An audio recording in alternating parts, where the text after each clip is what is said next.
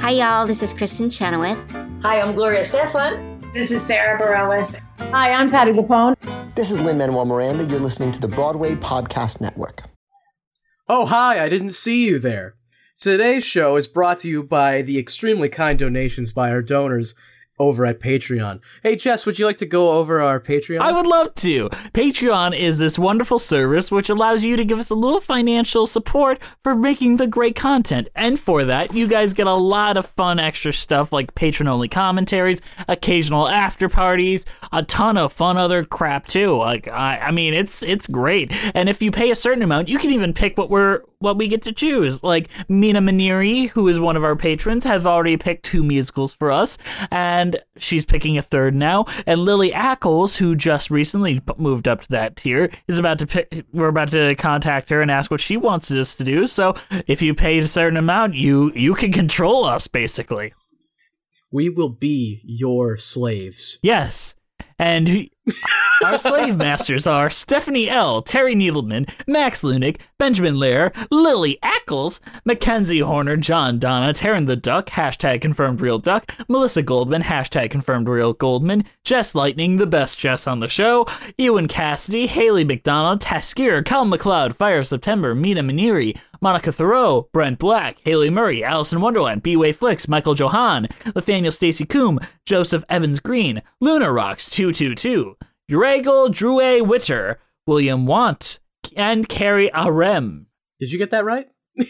Ahern. Carrie Ahern.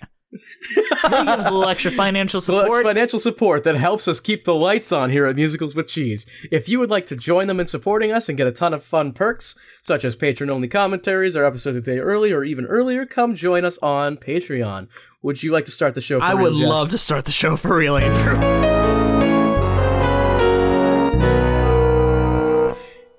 I'm Jesse McAnally, And I'm Andrew DeWolf. and welcome to Musicals with Cheese, a podcast where I try to get Andrew to like musical theater. How are you doing today, Andrew? I am doing pretty good, actually. How are you doing, Jess? Oh, I'm doing pretty good, eh? How about you? Oh, we're not gonna we're not gonna do the Canadian voice the whole time. I don't think I can even try that. Oh, sorry about that. Oh, y- you actually messed that up. It's sorry about that. Sorry about that. Eh? Hey, hey, did you watch the news? um, no, I, I've been here doing a podcast actually with with you, so I've not really been. Oh, bad news. We're about to have a bunch of planes coming into here, in Newfoundland. Oh, wh- why are they coming in? 9 11!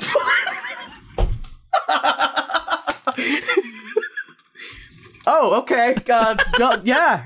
Um, Y'all missed it. Andrew went across the room. okay. Um, thank you for that, Jess. In case you guys haven't picked up on it, this week Yeah. we're doing Come From Away. The perfect, light-hearted take on 9/11.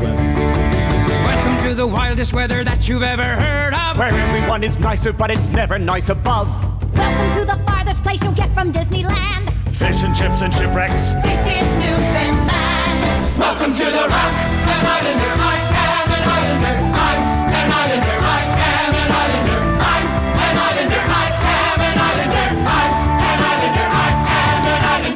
Come From Away is a Canadian musical with book, music, and lyrics by Irene Sankoff and David Hein.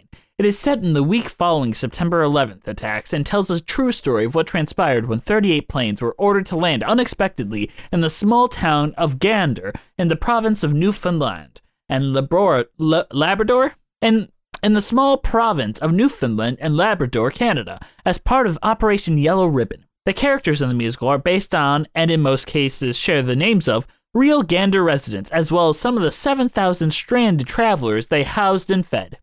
The musical is received by audience and critics as a cathartic reminder of the capacity for human kindness, even in the darkest times, and the triumph of humanity over hate. Andrew, how, how'd you like Come From Away? Come From Away is actually pretty nice. It's uh I, I liked it quite a bit, like more more than I was expecting to. Although I do remember the first time I saw this, I think it was like maybe or even our first episode. it was our very first kind of episode when and we even did the Tonys. even then I was like, that show looks pretty good. no, you you I mean at first glance, the show the show I would describe as a surprise because it looks like a bunch of old white people kind of half dancing. And it kind of is, but it's about a place where a bunch of old white people live. So it makes sense. Mm-hmm. How would you describe the plot of Come From Away? Okay, well, um, it starts out in in this small town, and it introduces all the small town folks and the fact that oh, nothing ever really happens here, eh? Um, and then all of a sudden 9-11 and now there's a shit ton of people and then basically it's just like what happens with all these people and they learn how to fit in better in this place and they have some fun and then they go home and, and they're like oh well 9-11 still happens so i guess Being in Canada didn't stop 9 11 from happening.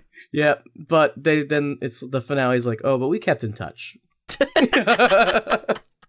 I mean, y- you're not wrong. Yeah. I mean, I think the plot to it is not weak because it's like a true story, but it's like it's kind of more just holds together like some fun events that happen more than anything. and emotionally resonant events. Um, this is I I don't like using the word groundbreaking because it does seem a bit like hyperbole. But I personally have never seen a musical documentary done quite in this style because this is a documentary, so to say. yeah, it's I mean, you usually don't see true stories told in this kind of way. I mean, they might you might see something like Evita where, you know, they're trying to tell a true story based on a person and it's like, "Oh, well this is their life and this is how this stuff happened." But this is like these are events and this is like a bunch of people and this is what happened. um, you know, there's not really a main character per se in in the whole thing. There's I would say there's like five or six people that they mainly follow, but it's a lot of songs are like group songs and things like that. Hmm Almost all of the songs, honestly. There's I don't think there's like how many how many songs are like one person? Like maybe three. I think only one. I think only one is like a solo number, and that's "Me in the Sky." Yeah. Um. Because all the rest has the company involved in some way.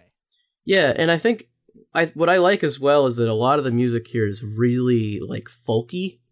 Mhm. um, which is great because I mean it works with the it works It with the evokes plot a because I mean the plot is about uh, a small town community coming together to help a large group of people, which I mean that just suits folk music, and then it also helps with uh, having every song be a company number because I mean nothing sounds better in folk music than gang vocals. I don't know how to describe the feel of this because there's nothing to compare it to. It feels it feels honest. It feels like we know we are and that's fine. Like very proud. I would almost say wholesome in some parts, but it's like not quite. It never it never goes to like Disney levels of sappy wholesomeness. Because there is still the darkness of the event, which is Yeah. Um so I feel like it really kind of it has a good tone to it and it knows how to play that up and the music is throughout pretty fun and there's enough emotion in it that it's you know you know makes you feel something but it's not overly like sappy and like oh 9/11 happened. Please cry here. Insert insert part where you cry you know? they try not to harp on the 9/11 thing cuz then it would feel like using it as a tool. Like have you ever heard of the film Remember Me with Robert Pattinson? yeah i was honestly going to bring that up All right, I'll let you talk about that then. I mean, that's just awful, isn't it? Like that whole the whole story has nothing to do with 9/11 and then it ends and it's like and then he died in 9/11. No, like I think the last shot is like, hey, this has been a period piece, right? I wonder where he's going, and it just pans out, and it's like the two towers, and then a title at the bottom. And then it shows September- the date. Honestly, that's kind of how it is. Except the September is right next to the two towers, so it looks like the two towers are the eleven. yeah, and it's like it's so um like hitting you on the head with the cry hammer. It's like he's going to die in 9/11. Get it? Get it? You're going to he's going to die. it's like it's like Jesus Christ. Um, the yeah, it's really good, and I really credit the composers who have never done anything much before this or after this. The compose the main thing that this composer team, which is an actual couple, they are an item. Um, the only thing they did before this was a musical called My Mother's Lesbian Jewish Wiccan Wedding, which is about his mother. I'm surprised it didn't make it to Broadway. I mean, it was just like he was gonna write this crazy story, like more exaggerated version of his mom's wedding. And then they were like, no, just tell the truth. And then he just wrote that musical as the truth of how his mother got remarried and a Jewish lesbian Wiccan ceremony. And it's like, okay, all right. When you tell the truth and you just tell things how it happened and you just bring out the human element, people can relate. So they read the news story about what happened in Gander, and they saw that there was going to be like a 10th anniversary celebration um, in 2011. They were like, all right, let's go interview these people. And they met. Basically, they just sat down with a bunch of people with their iPhones, not knowing what they were going to do with it, whether it was going to be a musical, and just had them tell their story. And Beverly Bass, who is the main pilot character, um, they sit down with her and she basically tells her entire life story and nearly word for word they turn it into me in the sky. I think and then beverly bass didn't even know like she was going to be into a musical until she got the invite. She's like okay then me and me and my husband are going to sit down and watch this and then she just sees she was like i expect to be like a background character or just like something but they give me my entire number and it's my life? What? Yeah, and I feel like um it just it this story resonates with so many people cuz there's so many different type of people in the show. Like there's not like one person that it's like, well, if you don't relate to this person, it's pretty much over and you don't you don't get the emotional resonance. Like there's like the the couple like of a, a Texan and a British person that meet up and and kind of like hit it off while they're stuck there. Um there's the uh the one guy who's like going into people's backyards and expecting to get shot. I mean, it's just a The bunch gay of crazy couple. stuff. Yeah, I mean, there's just there's a lot of different people to connect with. the mom who thinks her son might who's a firefighter might have died Yeah, which do we? I don't remember if we get closure. On yeah that. he died Yeah, it's Um, sad yeah. It's like you know, there's there's a lot of different types of people in this, and I think there's something for almost everybody. You know, hmm Um, can I tell like a really sad-ish like story about the pilot character Beverly Bass in real life? Because most of these are based on real people, and so she's got this real feminist anthem about like, "Hey, I was once not allowed to fly because I was a woman. Now I, I I can do whatever the fuck I want, and I'm awesome." yeah. And know what she does now? um, no, She sits on Twitter tweeting about how great Trump is and cyberbullying uh, Alexandria Ocasio Cortez. yeah. I mean, well, She's an old lady.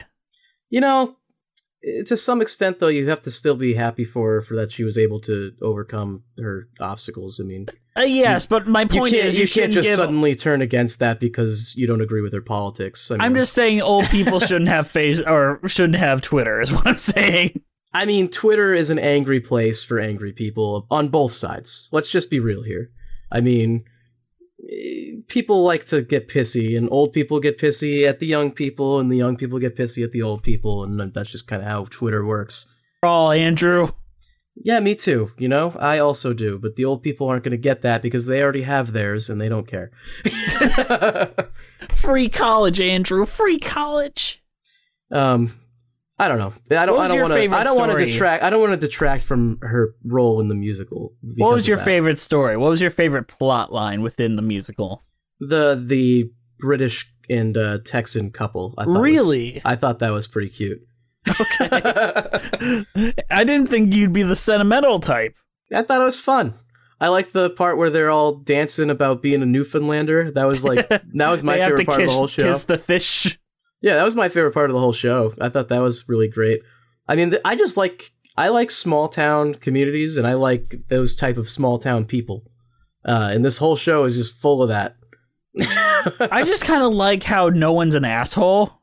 Well, yeah, and I think what what you a lot of times get with these type of communities is uh, everybody knows everybody else, and everyone is likes to help each other. You know, um, like I I live in this type of that type of area, and you get that from people. You know, I guess. I'm a city guy. I'm a city a ci- boy. yeah, you're a city boy. I mean, and when you walk Born down and the raised street- in South when you when you walk to, when you walk down the street, you probably see 800 people that all would spit on you if they got the chance. Um, oh, and But- they do. and when you but when you live in a small town, you know everybody knows each other and and they help each other. so, Andrew, are you the small town girl living in a r- lonely world, and I am just the city boy born and raised in South Detroit? I feel like they have that backwards because I feel like the city people are the lonely ones. There's no such thing as South Detroit, too. Like that's not a thing that exists. Well, I mean, there there is literally speaking. I mean, there's a southern part of Detroit. No, there isn't.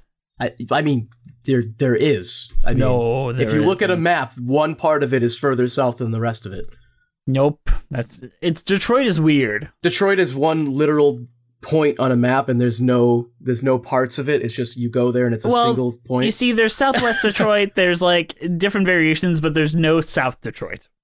well, there's no region that they call South Detroit, but there is a part of Then Detroit why would they call south, it? Why would they call it South Detroit? Why wouldn't they have just called Northeast Detroit? because it fits in the song. You've written lyrics before, right? Yes. um, but I would not.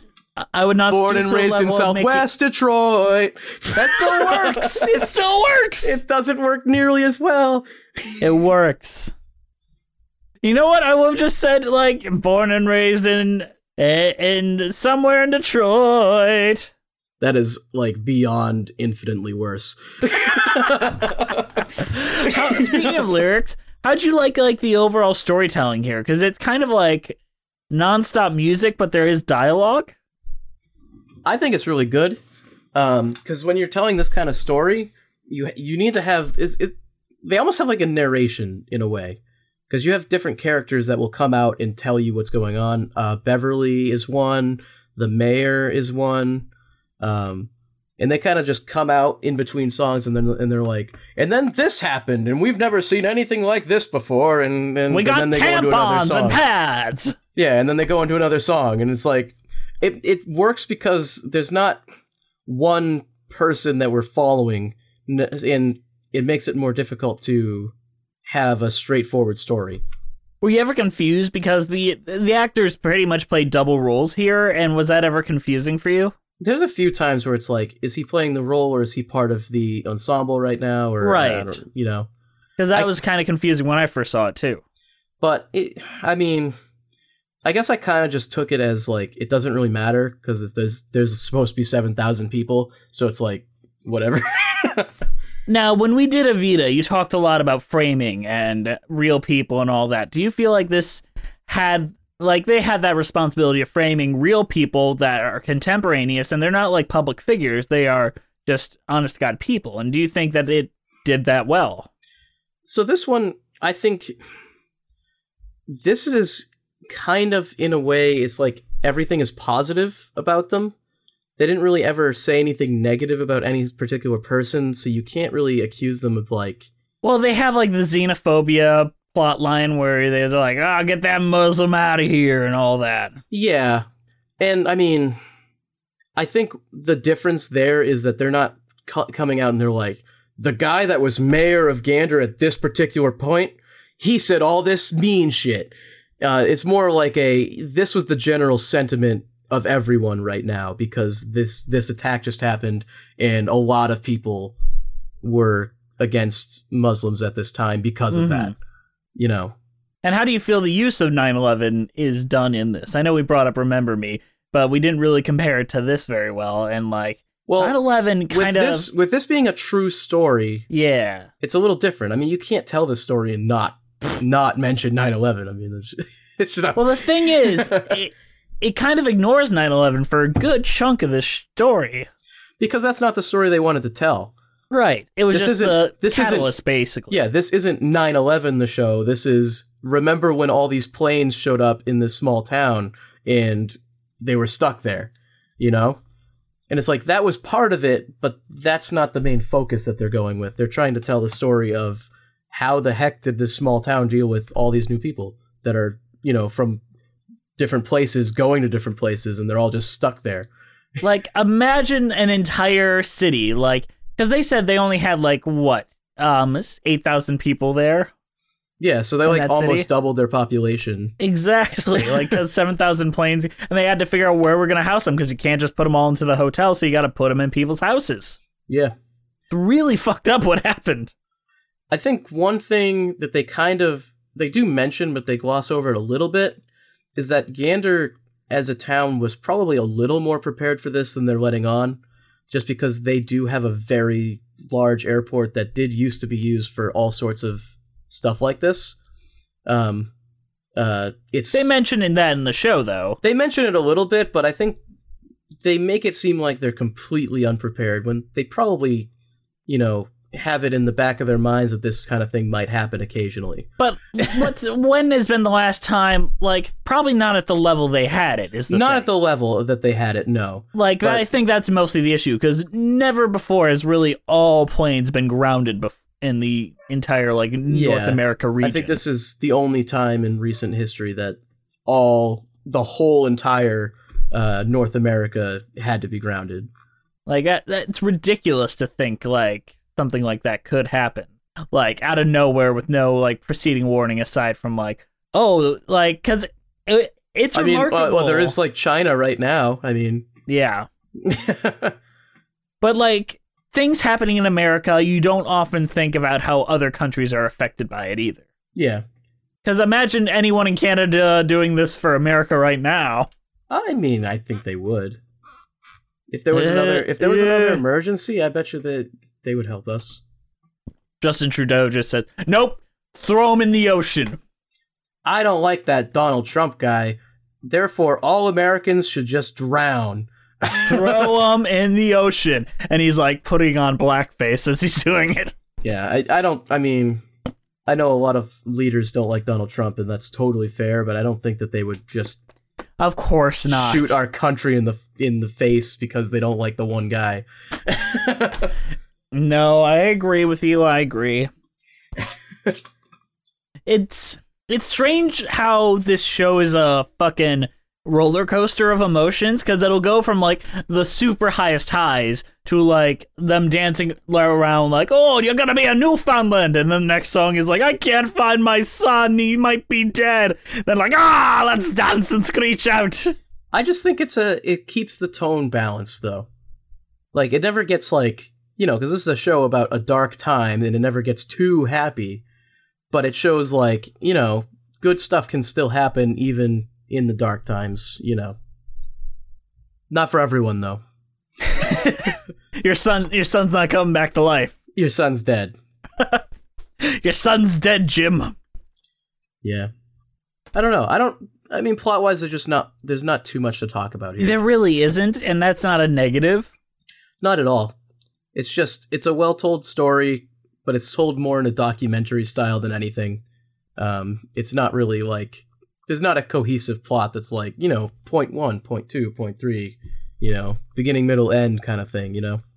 Yeah. You want to go into a mid-show announcement?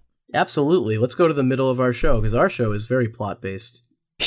Structure based, not plot based. We we tell a story here. Uh, yeah, there there there's been some de- character development over the past year and a half. Like, and if you haven't caught up on it, you got to start from the beginning. I'll be honest. I think our characters are starting to get a little flanderized. Really? Mean I'm just getting louder and you're getting more angry. No, I'm I'm getting more and more reasonable and personable and and likable, and you're just becoming more of a shill.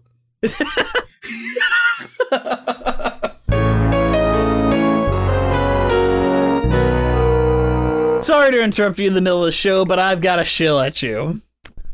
Um, today's I show is forced brought you to by walk the into that extremely kind donations by our donors over at Patreon.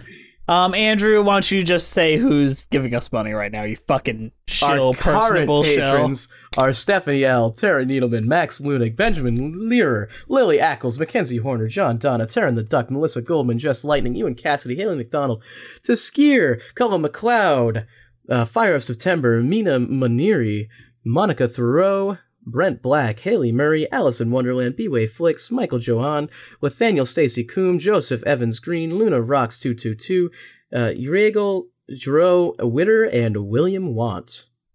These folks give us a little financial support that helps us keep the lights on here at Musicals with Cheese. Um, if you would like us to continue to uh, musical explain things to you once a week, um, come support us on Patreon. Yeah, I'm fucking salty. All right, guys, let's get back to the show. Know when the candle's always on, when the sun is coming up and the world is coming short. If you're hoping for a harbor, then you'll find an open door. In the winter, from the water through whatever's in the way to the ones who have come from away. Welcome to the rock. What do you think about Welcome to the Rock as an opening number? It's fine. I honestly, I do think this is maybe one of the weaker numbers in my opinion, but Uh, really? That's the only one I really get stuck in my head that a lot. you don't get the uh, "You'll be a Newfoundlander." I don't. I get Welcome to the Rock. Where did it come from? Away. I think it's a good song and it's a good opening. Um, and I like that it's it's just gonna focus on the setting. There's I I kind of like that there's no scenes of like people in the planes before they land. Yes, I agree. I feel like it's like this oncoming presence that is like on the horizon, on the horizon. And once they're there, like they don't talk about anyone who isn't in Newfoundland until they leave, and then they aren't happy again until they come back. Yeah, no, it's it's good. Um, it's a great song. I mean, it sets the musical style really well too. Like you got that like heavy kind of percussion and very uh full vocal sound because everyone's singing and it's great. It's very percussive, very, and also gets you the choreography and the kind of style of like, we're gonna talk to you, and like as if we're talking heads in a documentary, and you better get fucking used to it. And you know what I also like? What? They they use the correct accent. They get characters. They get actors that actually do the accent. And they look like normal people is another thing. They don't all look like theater actors. I, it's amazing that they found a bunch of actors that are able to do the that accent right. What what's the accent? The Newfoundland accent. I mean, can you do your best Newfoundland accent? No, I can't even try. That's why I think it's amazing that they found so many people that can do it. My Newfoundland accent eventually turns into Minnesotan, and it feels like I'm in an episode of Fargo. I mean, Minnesotan and, and Canadian accents are very close. Han, the car needs a jumper. Yeah, exactly. Um, Oh yeah, oh yeah, definitely. yeah. Oh yeah. Sarah Palin kind of thing. I can see Russia from my house. Uh, for my hoose. From my house. that there, that's a moose. You know, they could have they could have just done Les Mis and have everyone be, uh, you know, I'm can I'm Canadian with a British accent. Oh yeah, shots shots fired right there. yeah. Oh yeah, yeah, yeah. Oh yeah. Oh yeah. Oh yes. Oh yes. Imagine, welcome to the Rock, where we come from, away. That's uh that's gonna be the movie version, and they get Hugh Jackman to be the mayor. no, they are doing a movie version, but they're getting the guy that directed the original Broadway show to come back and do it. So I feel like he's It's not gonna to be- fuck it up. It's gonna be good. I feel like it might be. Like if they actually shoot it in like documentary style and like hire a bunch of act, I think it would be really great. I think it, I think it's got potential. I I'll think this it. is like suited to be a movie, unlike things like I don't know, 13 feels like it's a bad choice for a movie. Fun fact, okay. I'm totally derailing a little bit, but I feel like you might get a kick out of this and like think it's as strange as I do. I'll get a kick out of you. Let's do it. So Jason Robert Brown, you know, the president of the Jason Robert Brown fan club for Jason Robert Brown. You mean savior of writing, Jason Robert? Brown? Yeah, savior of writing Jason Robert Brown. Um, his musical 13 is being turned into a movie by Netflix. And the director is the director of Billy Madison. That is Yeah. a weird choice. Yeah. I, I mean, I don't know what is 13 about. Is it is is it a goofball comedy? no, it's about 13 year olds in school. that doesn't seem interesting to me, but uh, maybe. It's a little bit more edgy than, say, a high school musical. Like, it's got some edge to it. Like, So It's- Vanessa Hudgens won't be in it, just kind of awkwardly smiling at all times. it's like a jungle up here.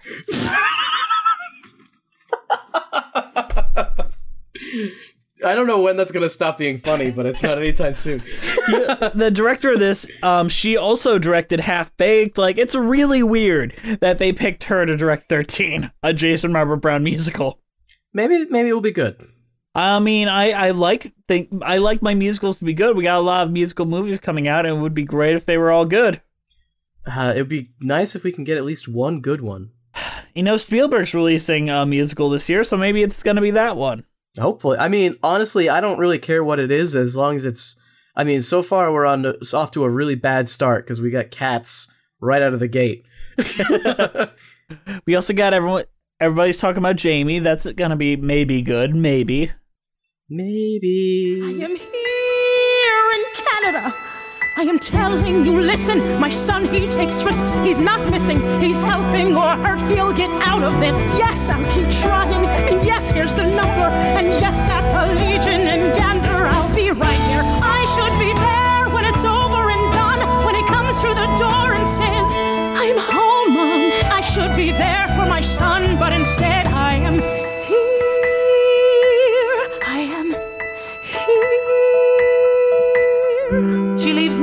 after message for her son until there's no more room on his answering machine. All I know is you are there. You are there. And I am here.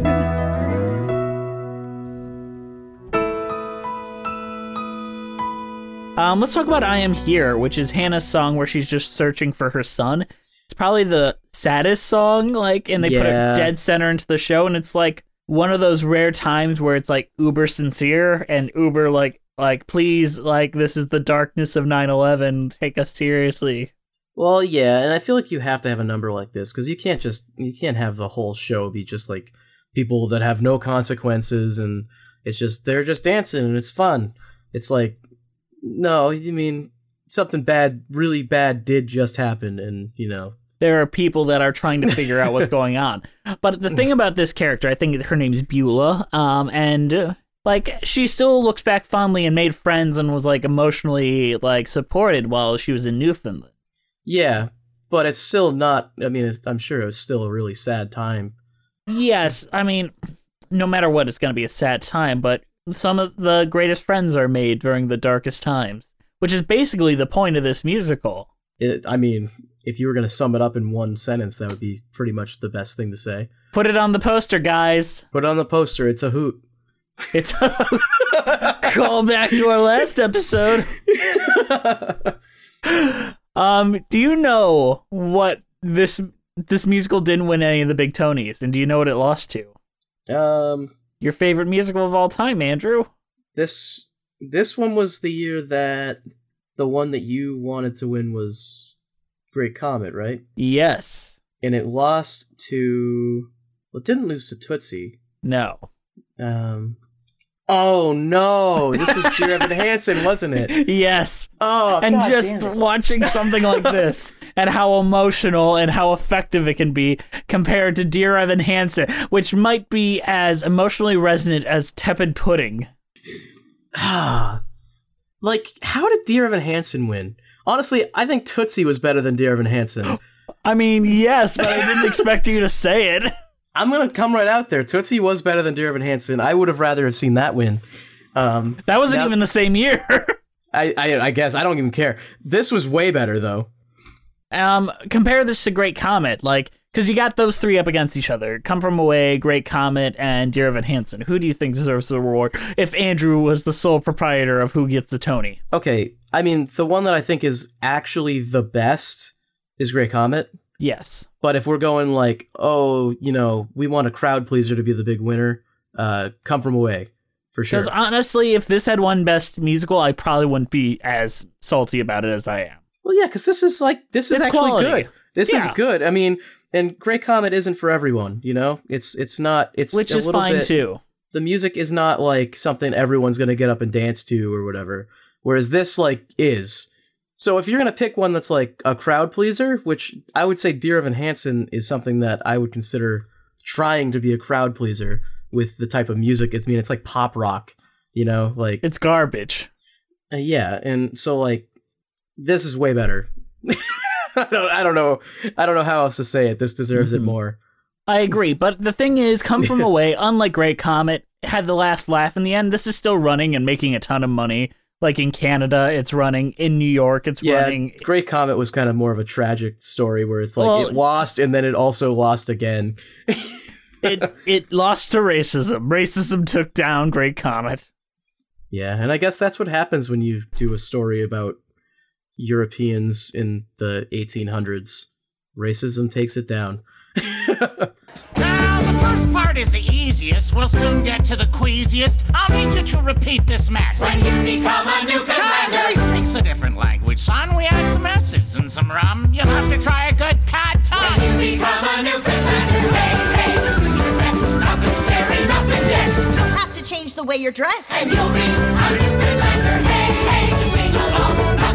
Nothing venture, just prolong. There's 30 verses in this song. And you'll be a Newfoundlander. Ladies and gentlemen, this is Kareem.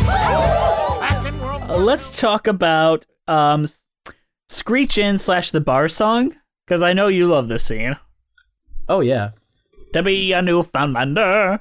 Yeah, I love the stuff with the the fish and I love their little rain hats.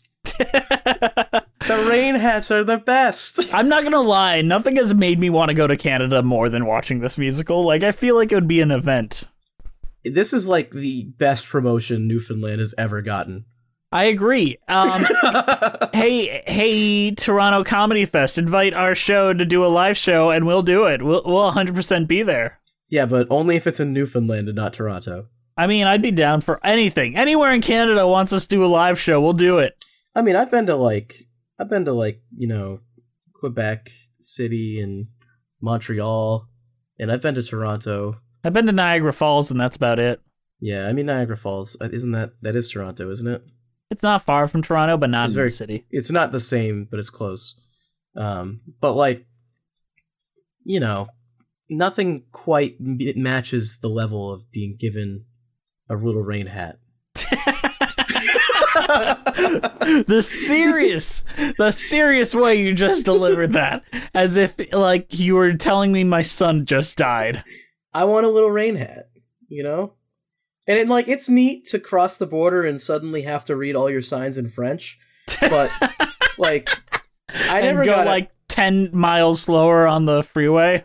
It's about the same speed, honestly. Uh, not in Detroit. I remember going from like 80 miles an hour to 63 miles an hour. You could go 80 miles an hour in the United States. Yeah, you can. Not anywhere near me. Yeah, we got 75 to 80 miles per hour down Yeah, here. Yeah, I went from 55 miles per hour to 60 kilometers per hour, which is about the same. Hmm. Yeah, we, we, we drive like speed demons down here. We're called the Motor City for a reason. Good, good on you. Yeah, come come visit us one day. I'll come, from, away. I'll come from away. Let's talk about me and the sky. Well, this is their. uh This is a uh, Captain Marvel the song, right? Captain Marvel before Captain Marvel. yeah. I mean, I feel like Captain Marvel would be a Trump supporter, if I'm honest. I mean, she was did go to she did work for the military. That film bothers me, not because like it's took like that film is funded by the fucking military. The Air Force had to approve how they were portrayed in that movie so that they could give money to Marvel to make that movie. It's true. No, and I, I mean, Captain Marvel herself, I feel like, I mean, you're giving this military person All these god powers. all these god powers to use. I mean, I feel like she's going to be kind of a despot, you know? A bit it's a bit of a fascist vibe there. But I guess Well, it's a, it's a what happened- feminist it's a feminist message though. so you know, okay. now that I'm sitting here thinking, isn't that the same fucking thing that happened to Captain America though? You Yeah, take this soldier and you give him god powers. It could be a Captain America doesn't have god powers though. Let's be he, real here. he does. He is very strong. He strong. doesn't age and he can't drink. That's true, but he's. He, I mean, I feel like even Iron Man could beat him pretty easily. No, well, Iron Man didn't beat him easily. He was on a hand to hand Iron, fight. Iron Man didn't beat him because him and his best friend teamed up and beat him. That's why you and I can take on Iron Man, Andrew. Let's go. Yeah, if if Rhodey was uh, still around, Iron Man would have won. Iron Man would have too. Iron Man 2 would have won. Iron Man three. Iron Man 3 is the only Iron Man. Me and the sky. Well, let's let's be real though. All the Marvel movies are pretty fascist bent. Come on. like, I what do you mean- mean? Okay, what? Uh, fu- f- what the fuck are you talking about? I, superhero as a concept is like a fascist concept. It's like let's give one person who we trust their values all of this power, and they can, you know, just deem anyone else a villain and take them out. I mean, isn't that what vigilante justice is in general? That's why vigilante justice is illegal.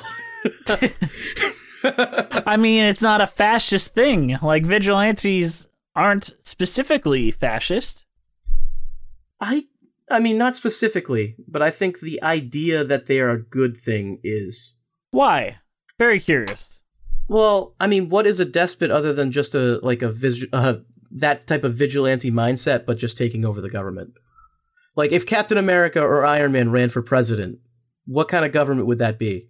Um, w- one where there's a lot of snark. I guess. GGG, oh, uh, uh, I'm going to turn this into the oblong office, not the oval office. All right, we're, we're done with that.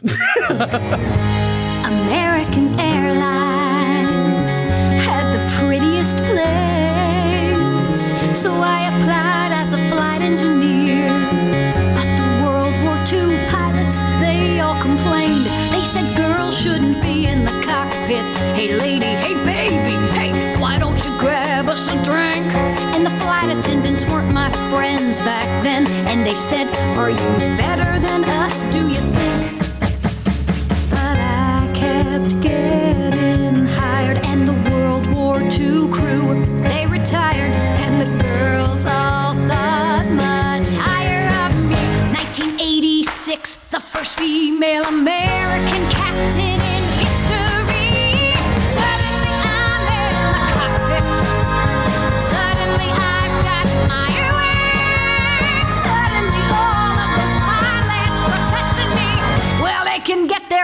drinks.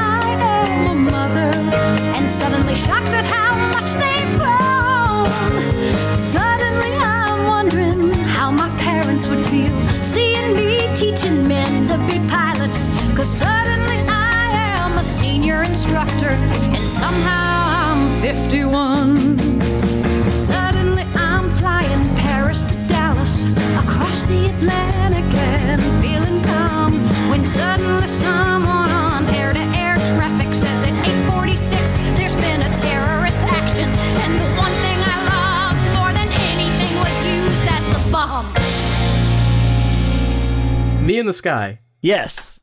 Me and the Sky is Captain Marvel song. the musical. It's a fine song. It's It's, a great song. Like surprisingly emotional. Like I remember just listening to it and like nearly crying. I like it. Um, and she, I think after this song, she kind of becomes the main character in a way. Because she's the only one with like a real number about who I am and what I do. Whereas even the other solo number by Beulah, it it or no, it's by Hannah, not Yeah.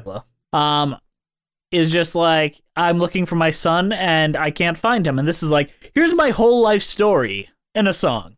I think the only thing that I have not against this song that I don't really like about the song is just that it it does give a character backstory, and I almost I almost see that as a bad thing in a way Really? Okay. because the whole rest of this is almost like play by play.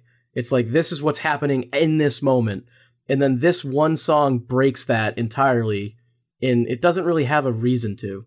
I think it does. I get what you're saying, but the reason is to recontextualize the final lines of the of the song, which is like I hear there's terrorist action and the one thing I love more than anything was used as the bomb. And this is the reason why I can't fly right now and do the one thing I've always wanted to do and I'm stuck here and it's frustrating. So like, Yeah. all Well, that that's why I- backstory is I also important say for that last moment to hit.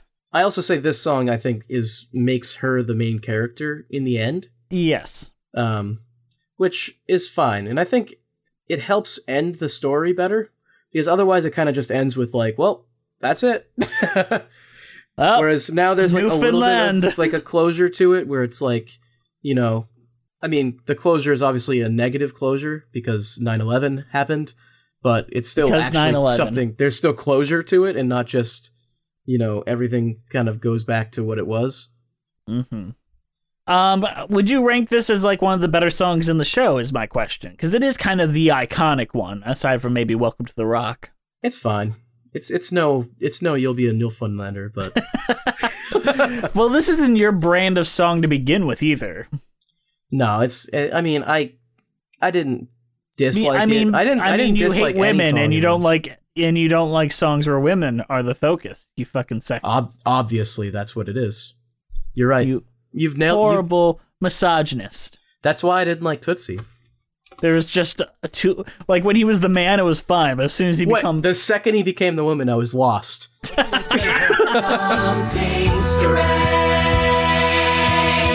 Back at my dad's house, I look out the window at this view. I've looked at my whole life, and now a part of it, something's missing. Something's missing.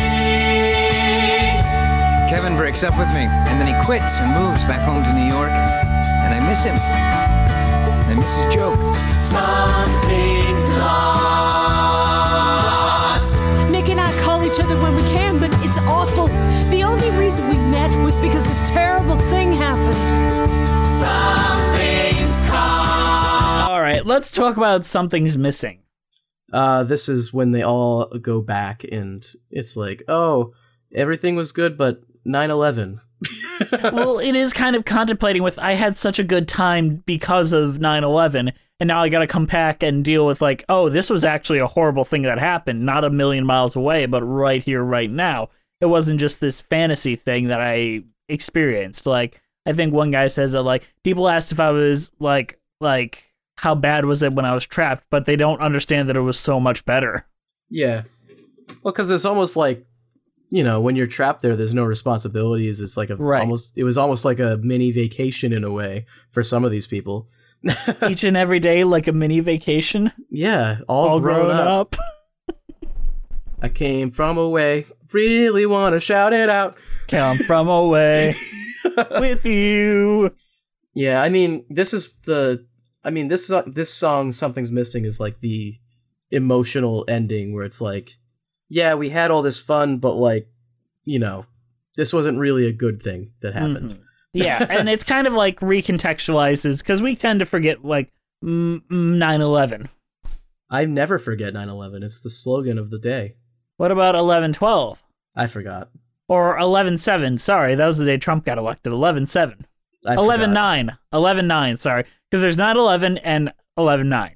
Isn't that the day every president gets elected? No, because the, Tuesday falls on a different day every year. No. Well, I'm sure another president has been elected on 11/9. Yeah. I don't know which one, but I'm sure it has happened. Name it now or it never happened, Andrew. Pics or it didn't happen. Abraham Lincoln. All right, I'm looking it up. Abraham Lincoln. Vampire Hunter. When was he elected? He was president March 4th. Well, that's when he got in office, when he was elected. Is this going to be another moment where we realize that President Garfield was died on a Monday? Oh, no. Remember that? I remember that. I think that was the moment I realized, oh, this podcast is going to work. Garfield died on Monday. No. um, no, he was November 6th. Huh, you are wrong, and your mom will never love you now. Uh, One Uh, one day off. Thousand That's it. When the sun is setting and it's darker than before, if you're open for a harbor, then you'll find an open door. In the winter, from the water, through whatever's in the wings, to the ones who have come from away. We say, welcome to the, welcome to the, welcome to the, welcome to the, welcome to the, welcome to the, welcome to the rock. Andrew, how would you Muppetize come from away? Oh my goodness, this is a mainstay now, isn't it? It's I'm trying There's no characters. What do you mean? How do you Muppetize? It? How do you Muppetize it? Okay, um, uh, Beverly's Miss Piggy. I don't know. Uh, Hannah is a is a special guest, and E- Everyone else is just random Muppets. There's a thousand. Everyone random... else is Kermit. Everyone else is Kermit. Everyone else is Kermit. All the other Muppets. There's a bunch of chickens. Um, Bert and The- Ernie need to be the- the gay couple, though.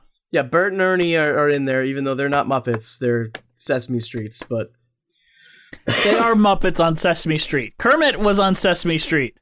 um, that's true. But Kermit was also on the Muppets. Bert yeah, so were Bert and Ernie. I don't remember that ever happening. They were re- they weren't regulars, but they did show up. Okay, fair enough. Um, okay, this this show doesn't have characters really to Muppetize, so it's not gonna be easy to do. Well, looks like you got your work cut out for you, Andrew. Also, I think the gay couple should be Statler and Waldorf. Well, no, because then neither of them would do anything except That's- bang each other. Hell yeah! Oh ho ho ho! Shove oh! your thumb in my bum! Oh ho ho! Making light of 9/11, Jess. How shame. I thought my day was shitty. Now let's talk about it. All right. Overall thoughts from Come From Away. I mean, I think it's really good. I love the music. Um, it's got a good emotional core to it, and it's not too doesn't overstay its welcome. It's very short, which is always a good thing. Mm. Andrew doesn't like wasting his time. Did Don't you have to take? time. Did you take too many poops before this musical, and then you're I- like, "Oh, the musical wasn't long enough." Nope. I I did my research. I only took one poop beforehand. Oh, oh, oh, oh. And as far as a cheese rating, I mean, hmm, you know, to be honest, I don't really know what to give this. I, How about I let you think about it, and I'll tell you what I think. Why don't, why don't you go first, and I'm gonna think about it a little bit. I really like Come From Away. It was shocking how emotional I got to this show because I didn't really care about it, and I was like, far after the Tony's performance, far after all that, and I give it a listen, and I'm like, holy shit, I'm about to cry here, and I didn't expect this. I thought this was just gonna be goofy white people dancing badly. And no, no, like this is an intensely emotional catharsis. Like I think like that's the best word to use for it because it is a happy show and it is a fun show, but it's only because we have that emotional context of what's going on. Yeah. And therefore, I am giving it Smoky Avalon Cheddar, um, which is a very specific cheese from Five Brothers Artisan Cheese in Newfoundland. Newfoundland. I was actually gonna say I was gonna give it a cheddar cheese because, uh, well, one, it's it says it's popular in Canada, which is always good, and, and cheddar is just a very good type of cheese. Um, and I feel like it fits it. So I agree with yours. All right, Andrew. Um, that's great. That that that was that was a lot of fun, Andrew. I had a lot of lot of. Fun. And if you haven't seen Come From Away, check it out. This Yeah. is one that we both highly recommend. I would say. highly recommend. Like one of the more fun and emotionally engaging pieces, and it's one of those few things that me and Andrew just outright agree with each other on, which is very rare to begin with. Yeah. Because we're bitter enemies. I mean, bitter, we- bitter enemies. I feel like the shows we generally agree on are the ones that are really good I mean, it, w- or really like- terrible. yes, I was about to say like, uh, like there's that gradient, but when it's like middle range, like you tend to hate the positive middle range, and then kind of like the lower middle range. I guess. I mean, that's on your scale. I, I would say the opposite for you. So know what I would say? I would say, let's dance. You'll be a Newfoundlander. you know who won't be a Newfoundlander? Our wonderful patrons. Thank you guys. Don't say that to them. us. You guys are incredible. And you guys be- are all Newfoundlanders. Here's your little rain hat. Here's your little rain hat.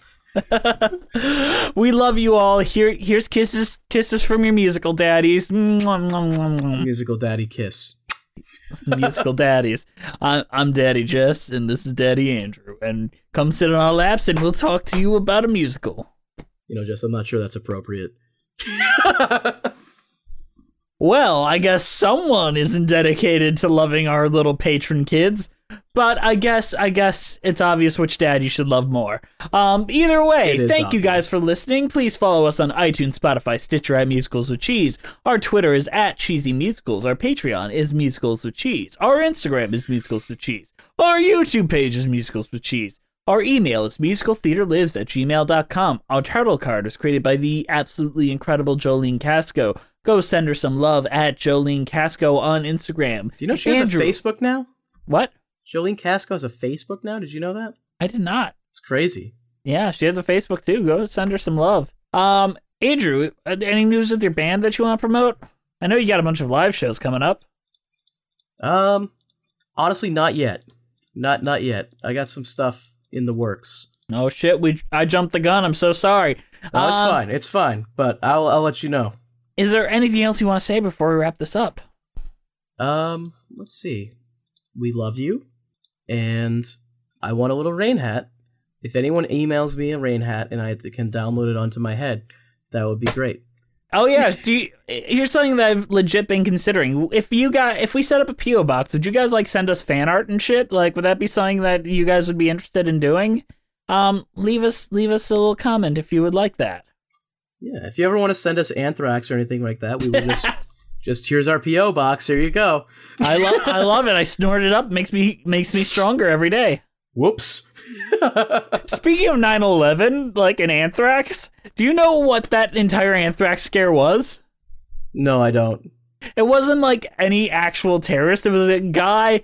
Well, I guess he was an actual terrorist, but it was a guy who developed a vaccine for anthrax that was pissed off that no one wanted to finance his vaccine because they didn't think it was that important. So he's like, I'll show them. And it was like a few days after 9 11. So he's like, I'm going to send this to a bunch of people and show them how powerful anthrax is so they'll pick up my vaccine.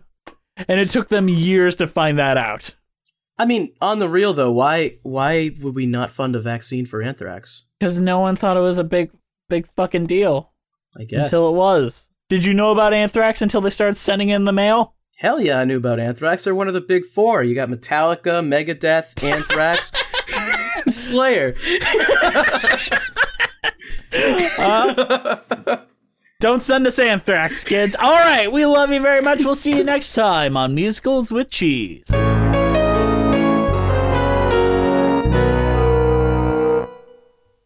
Hey, it's Leslie Odom Jr. here on the Broadway Podcast Network to tell you about the Rise Theater Directory, a program of Maestra Music.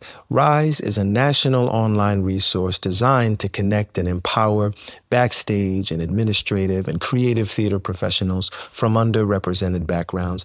If you work or aspire to work in the theater community, this can help you find your next project. And if you hire theater professionals, search the Rise Theater Directory to find your next team. Create your profile now and get more information by visiting risetheatre.org. That's theater with an R E R I S E T H E A T R E dot org because only together we rise.